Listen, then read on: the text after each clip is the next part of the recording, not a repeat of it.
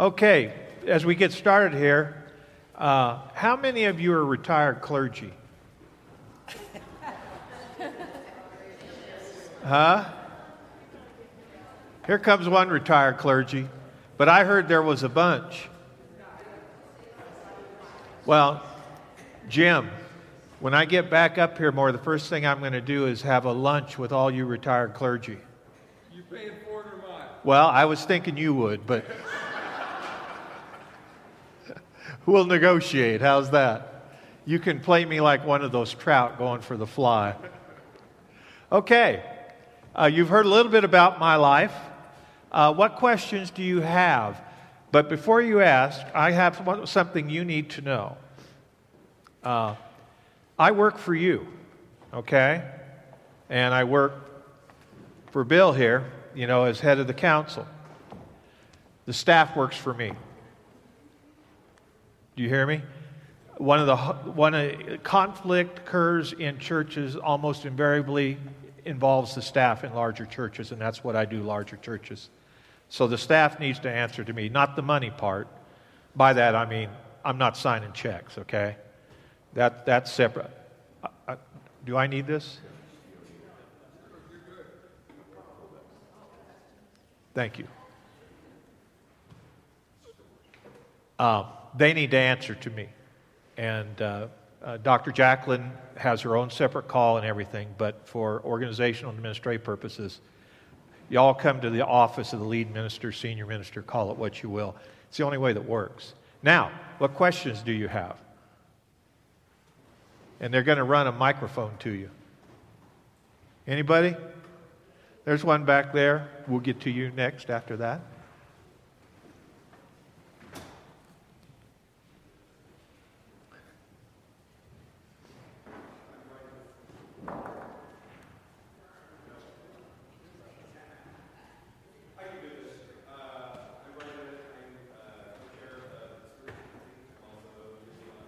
The Yeah. There we go. Okay, I'm Brian Dimmitt.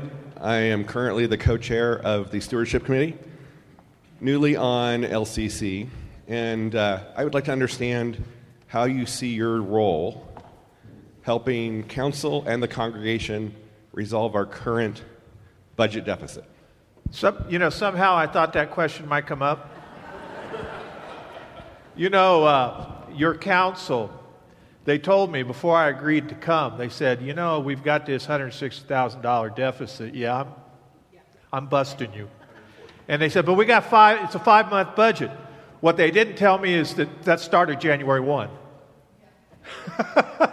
so we have, what is that, three months? Okay. Um, okay. Here's the thing, folks. Uh, some ministers like to keep hands off. Uh, back in the in the Omaha church, I had a guy I took out for lunch every year for $65,000, and he bought lunch, Jim, and gave the check for 65 grand. So I'm going to do everything I can to help you. Step number one, frankly, is to create, make the church a safe place again, uh, and to create some momentum. A lot of you are going to want to jump right into he said, she said, blah, blah, blah. And uh, that's not necessarily helpful right up front. Up front, we need to get a couple wins. We need to like invite a friend to Easter services and get a nice big turnout so you feel like the, the engine's running again. And then you come around the back door and deal with that stuff. Creating some momentum is number one. Secondly, I'll work with you, and we have a person on staff yesterday who's a phenomenal person in fundraising, and we'll make use of her services. And I, uh, yeah, I'm, you know, I, so many names have come at me so quickly, but uh, yes, and thank you. I wondered where you went. Uh, so that's a person who can be helpful too, but obviously we're going to have to uh, get the money flowing again. A lot of that will have to do with the, the feelings in the church. Is there hope? Is there a sense of momentum? Is there a depression that says all is lost? Well, all ain't lost. I can tell you up front right now. And I've never been to a church before where we didn't recover and do it pretty rapidly. You know the old saying, right? You've probably used it. All the money we need is in here today. The only problem is the significant portion of it is still in your pocket.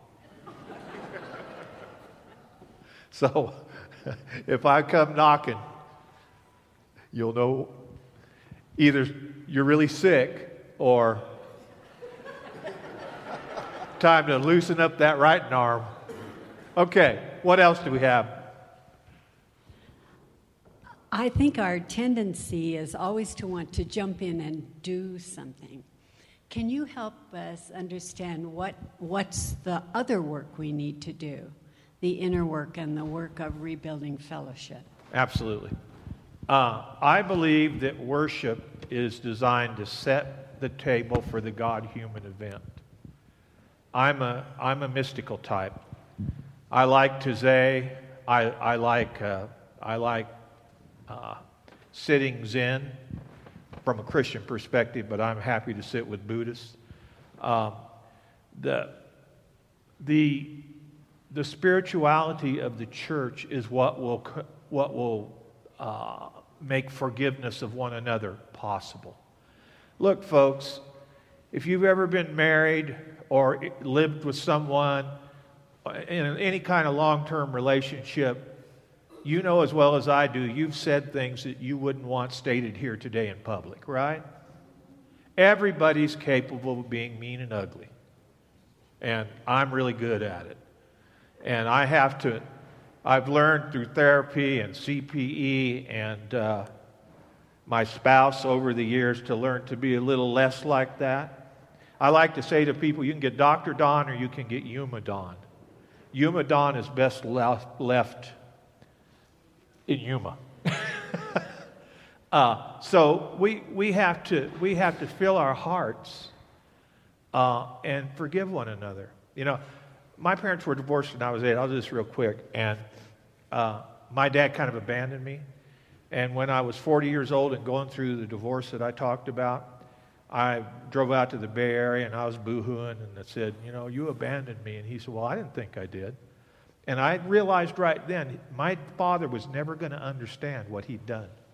And I had a choice to go ahead and forgive him and have a relationship or be stuck on, you've got to realize you did wrong and doggone it, blah, blah, blah. It would have never happened. He was incapable. He wasn't me, he was a gentle man. But he was incapable of that. You know, love doesn't have to wait for forgiveness, it doesn't have to wait for repentance. Okay, we, we need to move forward and love one another and recognize we're all capable of not being who God has created us to be. Uh, and we all do it every day. So just because somebody said something ugly and inappropriate to you about someone or to you, uh, that's, that's not the end of the world. It really isn't. You know, do you, do you want vindication or do you want a healthy church and a happy life? And I think that's the choice that you get. Now, that's not to say that some people, you know, in South Africa, they used the Truth and Reconciliation Commission. And people say, well, that's too easy. They're getting off too easy, blah, blah, blah. Well, uh, you know, I, I think uh, that character out of South Africa kind of knew what he was doing. All right. Someone else?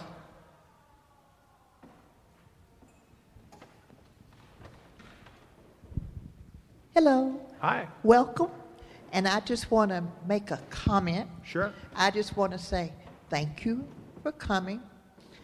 And I like your inference about patience there. I'm not a very patient person myself, going from transition to triumph. The transition part is difficult for me.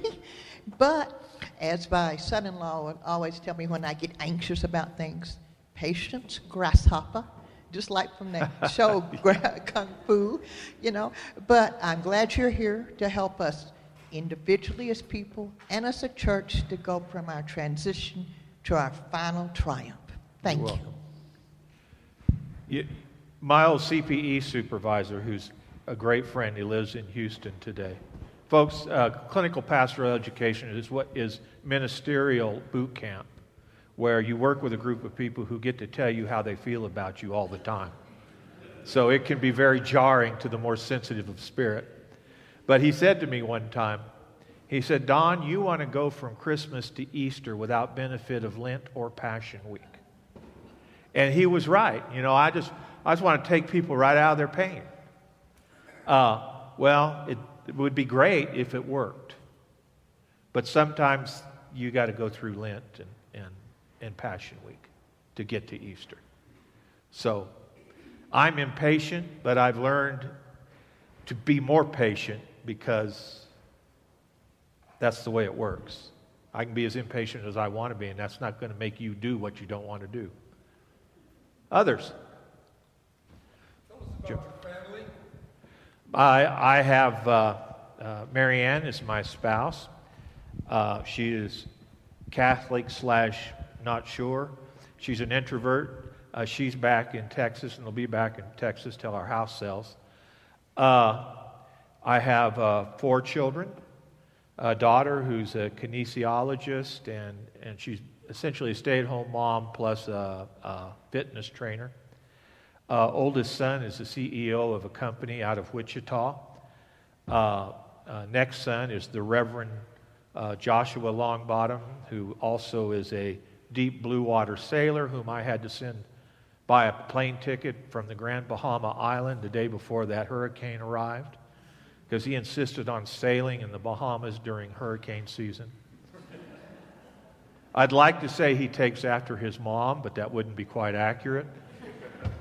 And then the fourth is uh, fourth is Jason. We lost, uh, and the fifth is Donald Joseph, who is one of the younger principals in Denver at a primarily Hispanic school.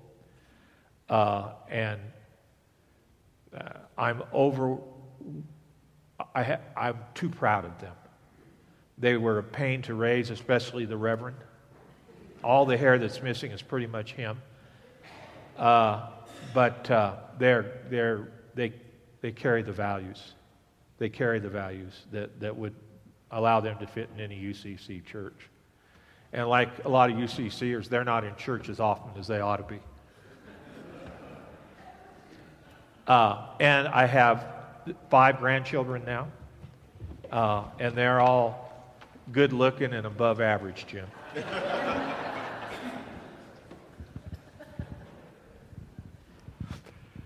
Anyone else? Yes. How about your uh, academic background? Undergraduate?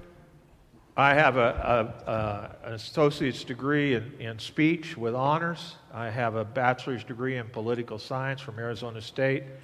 Uh, they had a bar there called the library, and my mom would call and say, Where's Don? My new roommates would say, June, he's at the library.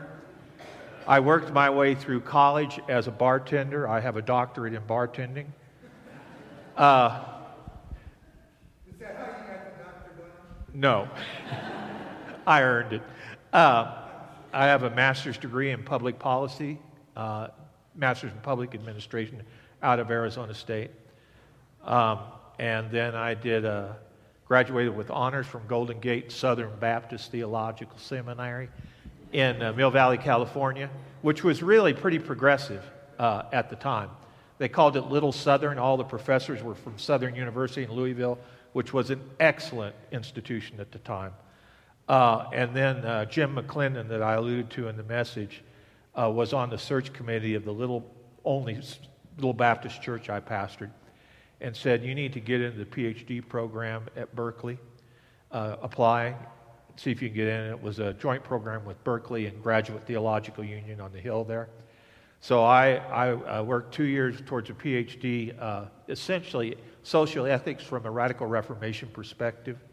Uh, and radical Reformation would be Anabaptists. Out of them came the Mennonites and some other people like that. I left the Southern Baptist and went to a Mennonite church over social justice issues. Uh, and uh, th- this Mennonite church was General Conference Mennonite, not Amish folks. I loved cars with, with uh, V8 engines and everything. Uh, uh, and then when I went through that divorce in 90, I had the third largest Mennonite church in the country. Uh, but they weren't down with divorce, so I had to figure out where I wanted to go, and I chose the UCC. So at any rate, the PhD work at Berkeley, I went through some depression, you know, with the loss of Jason, and kind of just cut that off. And then I took that, that work and rolled it over at Andover Newton into, the, into my doctorate. Uh, and I guess the other piece, that when I went to do, uh, I've got four units of clinical pastoral education, and that's an action reflection method of learning versus academic.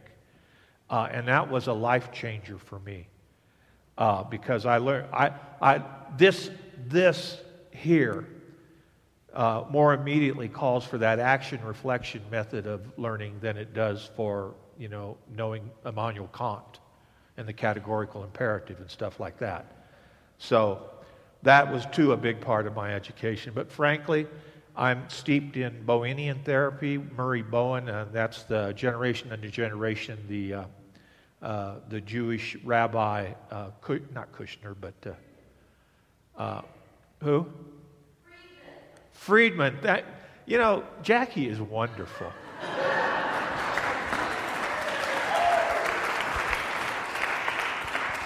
but she elbowed me this morning on the way out of the office.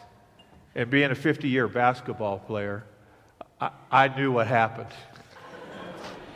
I'm sure that um, all churches that struggle uh, have some things in common, but uh, obviously, all churches that struggle are unique yes. and have their own unique history and, and, and the factors that have led them to where they are at that moment that you come into our, um, our environment. I'm curious what your understanding is about us. About what, you? Yeah, us collectively, yeah, yeah. our congregation, and what we're struggling with. What you've obviously not talked yet to all of us, or even most of us, but you've talked to many and to our key leaders and other leaders yeah. in our conference and denomination. What's your understanding of what's going on with us? Well, the, you know, your understanding of something depends upon the paradigm through which you view it, and mine is Bowenian. But number one, the, the first answer is incomplete. I'm not, I'm not fully in your system yet. I'm coming in from the outside, which, which is ha- the way it is. All of you are inside the system. You're inside Crossan's fishbowl. Okay, you're in the system, and because of that, that influences your, your perception. Uh, I'm coming in new. I'm making perceptions. Uh, those are, I, I, I can't answer that question fully now, uh, maybe never.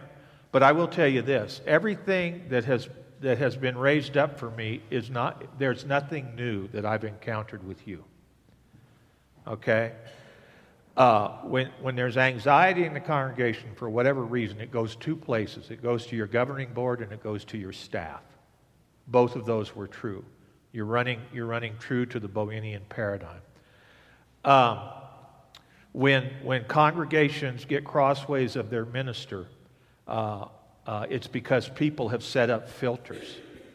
And I've lived that. Every clergy person has lived that. Uh, where somebody has decided they don't like you, and you could come in Sunday morning walking on water or flying with angel's wings, and they would find something wrong. Now, that's not to excuse the clergy. You know, filters frequently don't come out of nowhere, but that's just a dynamic that takes place. Uh, it is what it is. I think you had some of that here. Um, the I, I had a church in Darien, a Wall Street church, and they were powerful people. It was 2008. They had almost ruined the American economy, maybe the world economy and they weren't the least bit repentant. Uh, and I went to that church, and, and conflict comes on one through five. Level four uh, is where you want to win at almost any cost. Level five is where you not only want to win, you want to destroy the other persons. Okay? They were like a level 4.5, edging up a little. But when I got there, they were convinced, you know, what are you going to do with us? We're so different we're so screwed up. We're so messed up. And it, it, it, hurt their egos when I said, you know what? You're not any more messed up than most of the other churches I've worked with. There ain't nothing special here. Okay? There's, you know, respectfully, you're special people, but your dynamic isn't special. It's classical. Okay? I don't know all the answers to your question yet, but I do know you're running true to form. Now, you can say, well, you got your system, the thing you apply, so, you know, if you have a hammer, you make every problem need a hammer. I'm open to that criticism, but I'm, any good therapist, and I'm not a therapist, but any good therapist is eclectic. and you use what works in a given situation. And we'll figure out what needs to happen here together. We'll co construct and we'll fix it. And it's going to take a while because somebody out there is going, What do we need an interim for? Let's just go on to another leading minister. Well, number one, I'm not an interim. I don't call that. And no, for, I'm not coming to stay. I promise you I won't.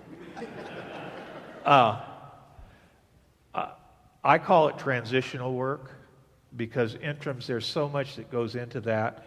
And, people, and a lot of interim experiences are interim coming in, making you like them, which is not hard because they're not the person you were upset with. Uh, and then a year or two later, they go on and nothing's happened. I guarantee you, we'll be doing things in this church to put people in the pews and bucks in the plate and processes to, to be a more healthy church. Um, and people say, well, why, why, why does it say this is probably going to take three years? How many of you ever worked on a farm with cattle? All right. I milked five cows, no, three cows. Two of them I put on calves for my uncle in the morning and in the evening. And if you look up in that pasture the, the cows are coming out of, what do you see there? You see a cattle trail. That's right. They've worn, you know, you can have grass everywhere, but that's worn bare. All right. You walk out there and you run those cattle off of that bare spot, you go back in the barn. What are they going to do? They go right back.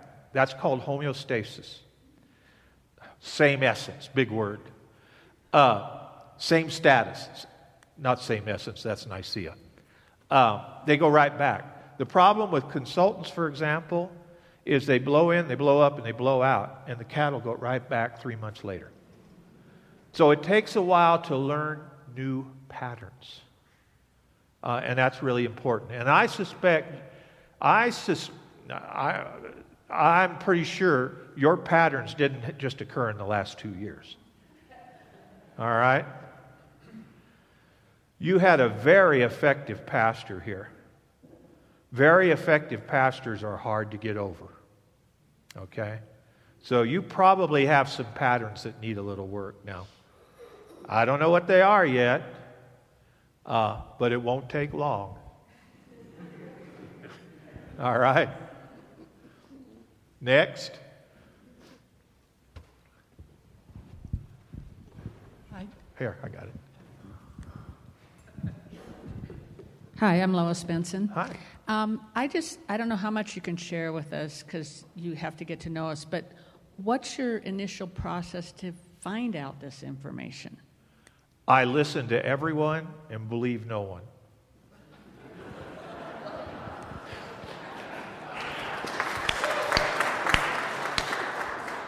You're crossing fish in the fish tank, epistemologically, you know, the science of knowing. I'm not talking, I don't mean people come lie to me. People come and give me their perspective. All right? And it's your perspective. But it's not ontological, objective reality. It's your perspective. And the best I can do is talk to whoever will talk with me, and over time, I will draw some working hypotheses about how things work here. So, that's the answer to that. It's not much of an answer, but it's the best I have. I have a question. Yes, ma'am. Um, you mentioned your Mennonite background and you mentioned the TRC, which are both um, like seats of conflict resolution, like really powerful conflict resolution. And I guess I imagined, when I imagined your coming, I imagined that there would be a process in which the church would work toward understanding the values that we hold in common, which, which I understand as the essence of conflict resolution, and that it would be an organic process, something like the TRC where we would work toward forgiveness. I, I just hope there's not like a quick move past no. conflict. I think there's something to be gained, you know, by by honoring the experience of the people in this congregation. Absolutely, and we will do that. Here's the distinction I'm making. Uh, Alban and and uh, Lombard, the Mennonite, I've had both the trainings. Uh, I I just think my approach is better. Uh, yeah, I know. I'm, you know, I'm a humble person. I don't teach this, I do it for a living. And you, if you want to, if you want to navigate the ship, you got to get it moving in the water, and that's the problem. Everybody, we can go into groups, and everybody can go back in the weeds, and and we'll wound each other more. Get us, give me some time, and y'all, and your help, and get this moving a little. Then we'll come back and we'll do all, all those things. Uh, and we'll have to talk about what that looks like to you. Uh, it may not be exactly what it looks like to me. But one of the processes I use and have used successfully is I have two friends, uh, used to be from Korn Ferry, that's the consulting gold standard out of New York. And they work for me pro bono. All we have to do is fly them in, feed them, and put them, put them in a place to sleep. One is, is uh, Jack McPhail, uh, who still a member of Riverside, I think, but he lives in Portland. And then a, a Jewish woman, Elizabeth Resnick, who, who is the president of her synagogue. And, we, and they, they adopted my process, which is a three-fold process. Number one, congregation gets together on an event day, and we talk about who we've been, History Day. Uh, pastored a church in Darien where 50 of the parishioners were carted off to prison on Long Island during the Revolution, along with the American Revolution. Uh, that's the Eastern churches. And along with the founding pastor, they were turned in by Tories within the congregation. And they wondered why they had conflict. They had a history of conflict. Uh, so, number one is History Day. Who have we been? Because the beauty of it is, then you start to tease out some of those patterns. And you're very likely to see, you know what, we've been here before. Then the second session, at, uh, sometime later, is now who do we want to be? And during that session, and this goes to uh, the new leadership paradigm that came out of quantum physics and stuff chaos, self ordering, uh, uh, the staff and the clergy and the former clergy all have to be still because we've all had our chance to lay our imprint on this congregation. And the question is, who do we want to be going forward? And that's the most powerful harmonizing uh, technique that I've ever experienced. And then coming out of that, we select a couple people to fa- and maybe refashion an existing statement or create a new one, uh, you know, a mission statement, but it's liturgically written so that it's in every service. It drives down that way. I don't care how many long term planning things you do, uh, most of them get put on the shelf and gather dust. And then the third day, you've got History Day, Mission Day, uh, mission statement, call it whatever you want. Then the third one is Pathways Day. How do we get there? And then the staff and everybody comes flooding back in, and we talk about how, how to make those things a reality. And then you can come back to that with every annual meeting and say, How have we done? A big mistake that congregations make is they go looking for a pastor to bring them a vision. That's, that's like going to the market not knowing what you want. Uh, or b- better yet, going to the car store not knowing what you want. Uh, it, my bias is congregations need to decide who they want to be and go find the person to help them be that. Not have somebody come in and say, Show us where we need to go. Because inevitably, that's not going to be where a lot of you want to go. But if you've done the work, the, the prospective candidates can say, well, I want to be a part of that. You know, I think a big one here is social justice. Uh, another one is spirituality. Uh, not everybody who wants one of those wants the other. You need to find that person, I'm guessing, that, that is, has some passion about both. So, you're welcome. Yes, sir. Well, you kind of answered my question, which is really good, because I, was- I was thinking, how do, you, how do you get people to focus on what can be instead of what was, and how do we get back there? Because there's no reason going back. There's a reason we're here now, and so how do we go forward? And you really kind of handled that well. And I really wanted to say I appreciate your ideas on momentum. And to that end, I really appreciated a first sermon that didn't say, This is a broken place, you're broken people, and how do you move on? So I just want to say, like, I feel like that momentum can start very quickly with this group. And Can you A little just- closer to your face. all right, I'm a big guy, so I'm a little Ice shy cream with cone. that. Uh, Ice cream cone, good idea. Hey, well, I just we're wanted not to say. hearing this. Can you repeat some of the If I parts can of hear the question, but, and then the, address the answer? I will, I will try. Go ahead. Thank you. Well, I guess uh, you'd answered my basic question how do we focus on being what we're going to be instead of being revisionist and trying to recreate what we had? And uh, you kind of handled that very well. Yeah. And I just wanted to say that I appreciated that his first sermon was really forward looking and more about what's going to be instead of this is a broken place, these are broken people. And it was just nice to hear something else to get started because I, I feel like that momentum piece is important to me. So Yeah. I want to feel like I want to be here every day. And so I just want to say thanks for that. Did you hear that? Or, he, he's talking about he appreciates the fact that I didn't come here and tell you how broke you are. That, that, that we're looking forward. Broke too. Broken. Well, we- we may all be broke based on last week's stock market. Okay? But I'm guessing we're not all broke. But we're all broken. You know, we, we, we, we all have cracks in our facade. You know, I like Leonard Cohen. He taught, and among, other people do this too. That's, the cracks are where the light shines through. What I'd like to do, oh, by the way, thank you for the uh, Christian formation people who made room for this today. Uh, I know I stepped on their agenda, but it's really important to have this time. Uh, and Jackie, keep, are, how are we doing on time? Well, we have another service coming.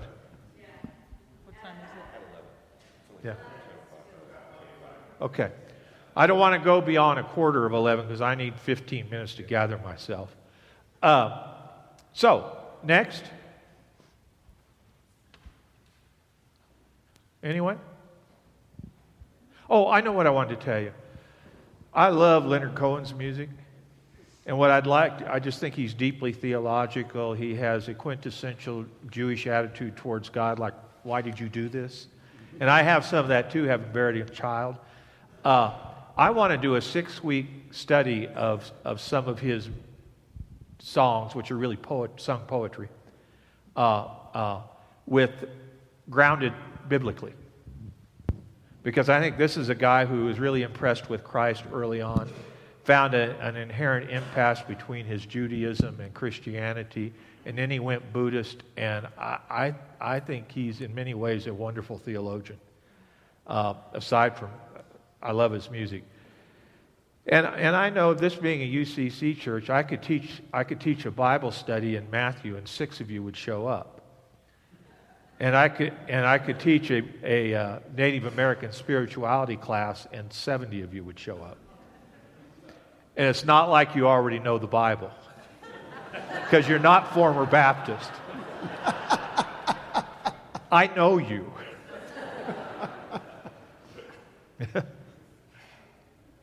Anyone else?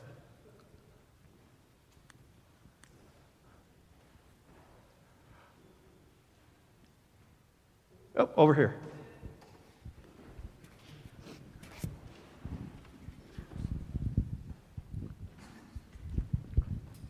Um, I was wondering who you thought I should vote for at Super Tuesday. Um, Who you should vote for on Tuesday? It's a tough one. You know, Bill Clinton had a. Pre- she wants to know who I think she should vote for on Tuesday. Bill Clinton had a good line. He didn't listen to it, but he had a good line when he said, Some things need a good letting alone. He should have let Monica alone. And I'll leave that one alone. But I'll tell you, I'll give you, I, I'll tell you what I do. I preach values. And I assume you're smart enough to apply them. And I think you are. There are fundamental core Christian values. And I have pastored Democrats, and I've, the, the, the church in Omaha was more Republicans than Democrats. And I found, uh, you know, um, I, the Republicans there, and I, I, they had wonderful values. We might disagree about methodology at some points, but I didn't see, I didn't see any major disagreement about fundamental values. You know, while I was there, we hired the first openly gay staff member. You know, this was quite a while ago, but uh, and the church was known as the Country Club before I got there. And we plowed some new ground. Uh, and it was good. In, in the end, I was the bug on the windshield. But, you know, every year while I was there, we would take out two to 300 people on a Sunday on the walk of, uh, against racism, bigotry, and bias. And the pastor who came there after me, Eric Elnes, I left when it was time for me to leave. I'd worn out my welcome with some powerful people. And it was going to hurt the church for me to stay. So I left and I left professionally. When people came to me and said, Well, I'm, you know, if you're not going to be there, I'm leaving. And I said, No, you're not. Not you think you joined me? You joined the church. And you need to stay here and be the church. And they did. And Eric led that church from racism, bigotry, and bias stuff to uh, Tri Faith Initiative, where they sold the property and bought joint property with the Jewish folks and the Islamic folks, and they share space and everything in Omaha.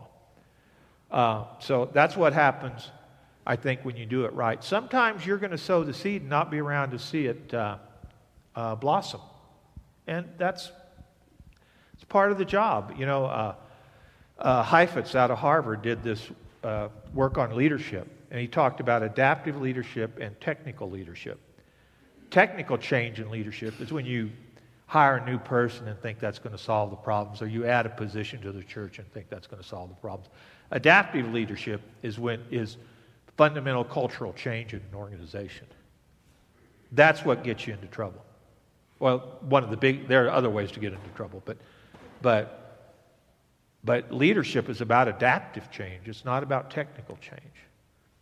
It, and so when I preach, I'm not interested in telling you how to vote, who to vote for, but I am, I, I am interested in presenting the gospel according to Jesus, which uh, in, will make you radical in some way. It's quite subversive. Uh, you know, Jim Wallis from Sojourners Magazine, you won't find a more radical publication. That publication, I read that publication in 1983, and I was so convicted. I went to Nicaragua as part of the Witness for Peace, the human shield down there against the Contras, because I thought what we were doing was wrong. But that guy, he's not a progressive, not in the classic sense. He, he's a biblical, kind of a biblical conservative. But he takes Jesus so seriously that he ends up on the cutting edge of social change. So you can get there a lot of ways. I actually had a question. Oh, oh, oh, oh. what is your actual question? My, my actual question is that um, there's a lot of sense of urgency at the church right now, especially yep. around money. Yep. So you're going to like go away for a month, and you have a three-year-long process. So what what would you say to us about the urgency we feel? Uh, she wants to know about the urgency with money and the fact that I'm going away. Uh, I'm going to be back full time April 1, which is not very far away. But I will tell you, I've been already working for you for two weeks. I haven't been getting paid for it, which is fine. Uh, and that's okay. I, I really mean that. But, but just because I'm not here physically doesn't mean, I mean, it's a new world. I mean, I, I carry an office in my, in my man bag. Uh, but we're, we're getting after it. I mean, you could start today. All of you could write a check and add a zero to it. Right? I mean, it's uh, honestly, I, I don't think this is a poor church. Uh, I don't think it had three billionaires in it like the church in Omaha, but or or in Darien where those unrepentant sinners still wanted to run the economy. Uh, I, you know, I told him one night at a meeting, uh, and it was all guys on the trustee board. I, I got tired of hearing them, you know, ego talk with one another. I finally said to them, guys, I know more about church than you do, so you need to listen to me. And it, it finally got through to them. I mean, I, it was my favorite all time church. I'm a Westerner. I did not think I would like these Easterners. And I loved them. You know, the, the intellectual horsepower in that church was awe inspiring. Of course, some of those really smart people didn't believe in a progressive tax system. You know, they, They thought every, every dime they made should pretty much stay in their pocket. But they were good people, and we worked it out, and, and the church really came around. And, uh, you know, there's not going to be any grass growing under my feet. Uh, but if I just walk in and start telling you what to do, it won't work. It's like my old therapist uh, when I did the year at the psych place. At the end of the year, I said to him, "Well, give you know, give me, tell me what you think now." And he did, and I said, "Well, why didn't you do that nine months ago? Why did I spend all this time and money talking with you?" And he said, and he was an old Germanic guy. He said, "Well, doctor, well, Don," he said, "that's because the only real discovery is self-discovery." And there's some stuff you're going to have to discover for yourself. But I, I think the money will start coming in. Uh, when, when, I went to the church in Phoenix, uh, everything changed when I did this piece because they realized there was somebody there who could ride the horse. It had become an unsafe place. People were eating each other for lunch. There was blood splattered on the walls. And they needed to know there was someone there who could set some boundaries and say, we're not going to do that. And, and make it stick. Now, you know, obviously I can't handcuff you, but it has to be a safe place. It has to be a safe place for staff. And because anxiety goes to the staff, I told the staff yesterday, it's my job to have your back and I will. On the other hand, they have to practice confidentiality. And when we discuss, it needs to be where I know it's not going to come leaking out here and be misinterpreted. Uh, and all that stuff will make it a safe place, and a safe place will start to hum. And uh, we're going to work together on how to do fundraising.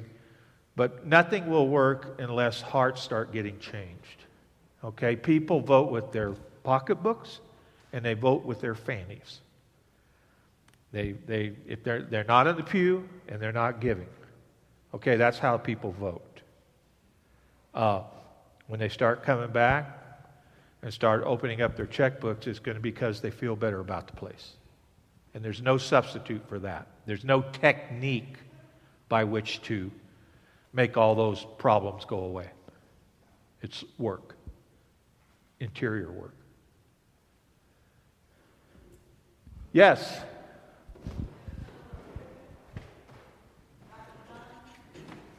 I'm sorry. Go ahead, Wayne.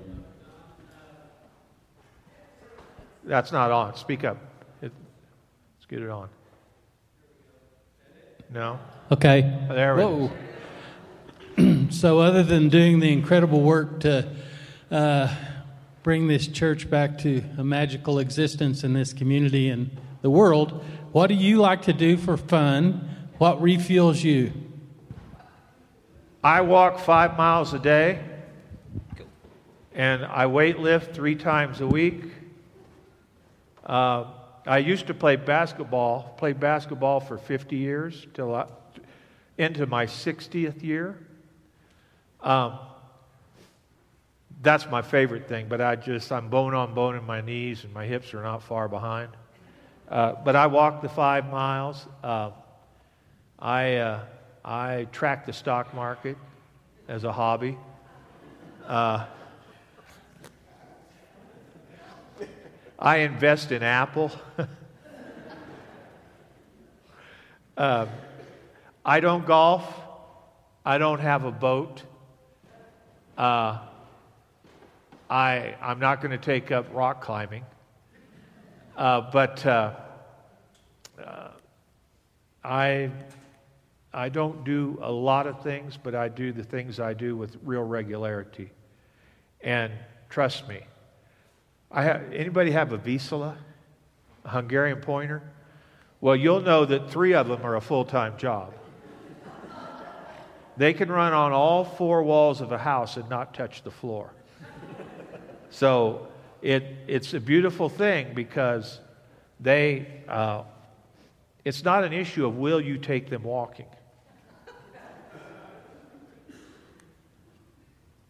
They asked me what my hobby was. Number one hobby are my dogs. I have one old one and two younger ones. I used to be a bird hunter. Uh, I don't, I don't really like to kill things anymore. I've evolved. But I, but I love the dogs. I might put a fish hook in a fish's mouth, Jim. But I, but I like the odds in my favor.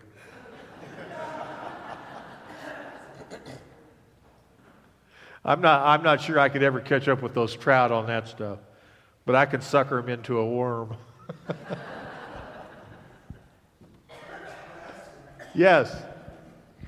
This is, uh, I love the optimism, and this is not to play devil's advocate with it or to suggest a self fulfilling prophecy or to criticize you. Um, but I'm curious could you reflect of the various churches that you've been involved in where things didn't work out the way you would have liked them? What did you, how did you respond, and what did you learn from that? I'm not The- suggesting it isn't going to work out well here. No, I just, no. Hey, listen. Trust me. That's a fair question. He wants to know about my failures. the first church I did interim work with was Pilgrim Church in Cleveland. It was about 55% LGBTQ. I had all the theories and stuff, but it was my first, first predominantly LGBTQ church. Uh, that really wasn't the problem. It was interesting. Some of the gay guys said this first Sunday after I'm there, could you have gotten anybody straighter? and, and, and one of the guys, when I went to preach, came up the aisle with a pink boa and hung it on me. They were, they were testing me. And then most of the Cleveland Theater District went to that church. And Pride Parade was coming up, and they said, We're going to put you in a thing, and you're going to run all the way back to Yuma. We're, we're designing a special costume for you. And I thought, You don't know me. You could put me in hot pants, and I'll be in that parade. Now, I wouldn't want to see me in hot pants, but I wouldn't be the one that'd have to see that sight. So, what they did, I had a lesbian associate. They dressed me up like Captain Stubing and her like the ensign, and we had a float like the love boat, and we won an award. but that church had been turned around uh, by a woman who later went to Coral Gables. She spent 16 years. It had been a, a really important church that was down to about 25 people. Over 16 years, she'd run it up to 300 average attendance. And she'd done it uh, with the pastoral model, which is a small church model where she was everything to everyone. She'd put herself in the hospital every year from exhaustion. Well, in Bowenian sense, she overfunctioned, and she's wonderful, and I'm a fan of hers, but that was a bit problematic. So when I got to that church, uh, I was dealing with people who were fused to their prior minister. When she, her installation happened in Florida, more of them flew down from that church than showed up from the Florida congregation. And uh, I did my thing there, and I left, and they ate the next minister for lunch. Okay? Uh, the hardest, and I don't do this job anymore. The hardest interim job there is is to follow a highly successful, overfunctioning minister. Because it's, it's, it almost takes a, a bloodletting to get over them. Uh, sometimes they can bring in the person, you know, like Broadbent, is that his name? Came in uh, following, being on staff with it, and it worked. More times than not, it doesn't work. Uh, and that's the hardest interim uh, transitional thing there is. And, and I didn't do that well. I mean, they liked me. I had a great time with them. But the poor person who came in was an unintentional interim. So I've had my failures, but I haven't had any failures with highly conflicted churches. Apparently, I'm good in conflict. I will tell you, I'm good at creating it, so I had to learn to deal with it. And I think one of the things that works is I'm not afraid of confrontation. And I don't mean violent. Well, on basketball, it could be violent, but I used to play basketball with these guys from the med school, and they go, Hi, Reverend Don, it's good to meet you. And I'd say, Well, boys, you need to remember this. And they said, What's that? I said, Jesus loves you, but I'll hurt you. And they said, What do you mean? I said, Shoot that three point, but don't come in that paint because I'm there for you. but, you know, you got to be willing not to be mean to people, but I have a rule of thumb. The healthy church is the self regulating church. And what I mean by that is, let's say uh, somebody comes to you and says, You know, the pastor, he doesn't work very hard. And you know that's not true. If you go, if you don't address that, you're harming the church. Do you hear me?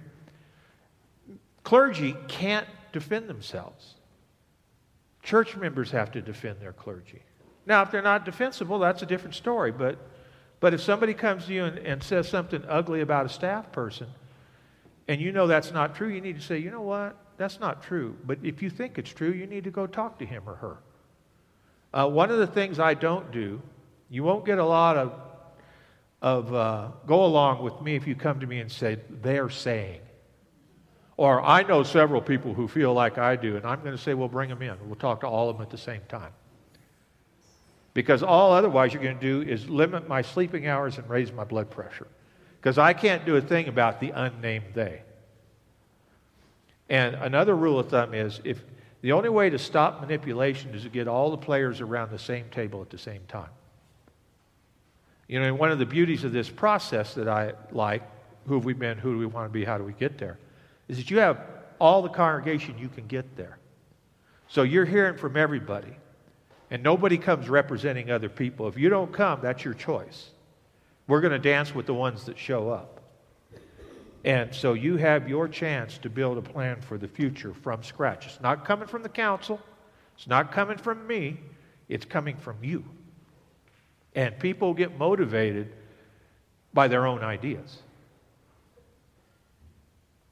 So, so oh, Did, we'll go. Okay. Um, as a basketball coach, thank you. We loved your your statement just a minute ago. Um, of soccer, coach of basketball. Um, one of the things that has come up, and I know my wife and my family have talked about, um, especially if, as we've had friends come and join us, like for our daughter's baptism and things at this church. If you look in the pews, I know tons of you are great, loving individuals, but if you look around, our church lacks a lot of diversity and inclusion. And are there any plans or thoughts towards that? We can invite people all day long but when they come and they see, as friendly as you all are, because no one in this church has been anything but amazing to us, it doesn't reflect the community that you walk outside and see. Yeah. There's no easy answer to that. Um, she's talking about how the church doesn't reflect the outside community. Uh, no, it doesn't. I walked five miles up and down, well, three miles yesterday, up and down the street. No, it was amazingly young. Uh, that's something we have to work on. I don't, I don't have uh, an instant. Three, three things I think grow churches. One is invitation. You got to be inviting people. You have to get them here, you have to invite them. Second is assimilation. That's the hard part for the UCC. You've got to get up, make them feel welcome, take them out to lunch, get involved in their life a little bit. And the third is then put them to life changing mission work. Now, that's, that's my formula for church growth, and I've grown churches that way. Uh, but it's, it, the, um, the congregation needs to be fully invested in it. Uh, but as to how to take a predominantly uh, Caucasian church and make it more diverse, um, that's a complex question that I can't give you an easy answer to because uh, I'd be blowing smoke in your direction, and I don't want to do that. What time is it? Huh? Uh, can we start winding this up? Uh, it David. is. It is 10:30, so all of my lovely choir members sitting in the pews, we are warming up downstairs in the music room 2 minutes ago. So I will see you there. Isn't he polite?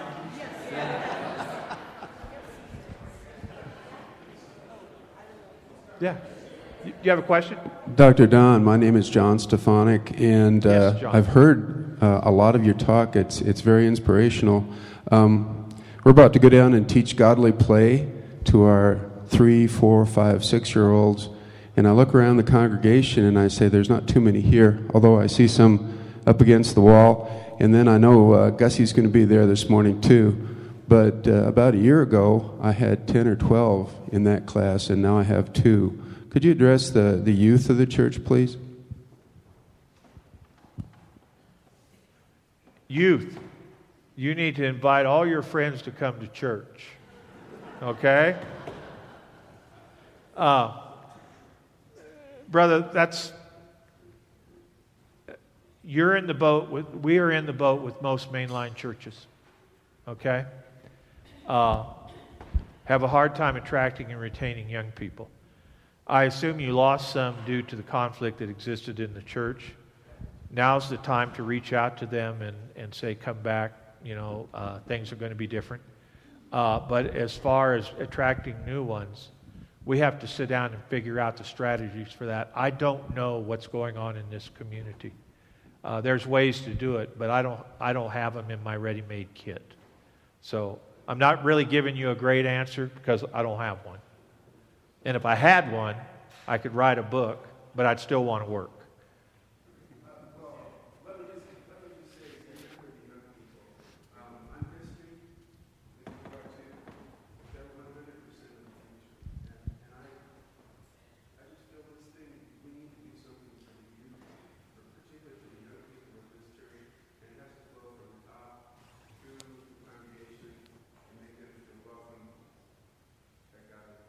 Yeah, well, I will do my part to welcome them. The more important part, though, honestly, is the sense of welcome from the congregation. Uh, uh, I could, I mean, that just is the way it is. I mean, there's no substitute for that. But thank you. Anyone else? Yes? Hi there. Nope. Hello? Yeah, now it's on. Thank you. Um, thank you for being here and for you know, taking on this role. Um, my question for you you mentioned self discovery and self reflection. Yeah. And I'm wondering if you are aware of your privileges as a male, as a white male, and, you know, maybe have had self discovery and self reflection around that idea? I'm, uh, she's raising the question about white male privilege. White male privilege is real. Um, I have it. You know, nobody follows me around the store to see if I'm shoplifting and that kind of thing. But I will tell you what a good, uh, there's a young woman, her name is Susan Drake. You could look her up and call her. She came to my church in, in Manhattan, Kansas, back in uh, early 90s. She was a Southern Baptist lesbian, and she'd come out and they had butchered her. So she started attending our church. I didn't know who she was. And about two months later, she came into my office and said, Hey, uh, my name is Susan Drake, and here's my story. And she said, I've been waiting to be offended, and you haven't offended me yet, so I want to talk to you. I, I want to know about joining the church. Susan joins the church. A year later, she comes into my office and says, Hey, I feel called to the ministry. And I said, Great. We sent her off to uh, Eden on a full presidential ride scholarship. Talking to Susan last summer at Synod, and we were talking about white male privilege. And she said, Yeah, you have white male privilege, and you used it for me. So I have a couple thoughts about white male privilege. I have another lesbian associate, uh, Andrea, who works at Cathedral of Hope, which is the now, she worked for me in Phoenix, the largest LGBTQ church in the world. She came to me as an intern, and when I left, she was the acting senior minister. But Andrea and I argued long and hard about the white male privilege thing because I, I learned through dialogue. And Andrea went to Smith. You know what Smith is? Okay. I'm going towards what's called intersectionality here. I didn't go to Smith. I went to the Harvard of the West, Arizona Western Junior College. I spent my summers picking cantaloupes for a buck and a quarter an hour beside the Mexican folks that were brought over. And what I want to say is, I buy totally into white male privilege. Uh, it's, it's real. But we also need to sharpen up the term. Because I never imagined I could go to Harvard, the real Harvard. Because I ain't nothing but an educated hillbilly. So my concern is this with labels, they get weaponized. And I know other conference ministers, and we have a lot of diversity among conference ministers, but a lot of the white, straight males are afraid to say anything because of white male privilege. And I have a problem with that because my position is nobody takes my voice. Okay? I'm willing to be taught about my privilege and have been. I'm willing to be called down, but I'm not willing to shut up. So, and nor will I am willing to have you or anyone else. I believe in dialogue. I, I believe in the in the, the the liberation theologians had a concept called the hermeneutical circle. The interpretation of Scripture is not done by the priest. It's not done by Don Longbottom. I may have a piece in the conversation, but that conversation is a conversation of the church and also in dialogue with the trans historical realities of the faith, the traditions and stuff. And so it's not just one person's voice, and it shouldn't be just white people's voice. Okay, I'm going to call this to a halt because I need to relax a little bit before the next service. Thank you, folks. God bless you.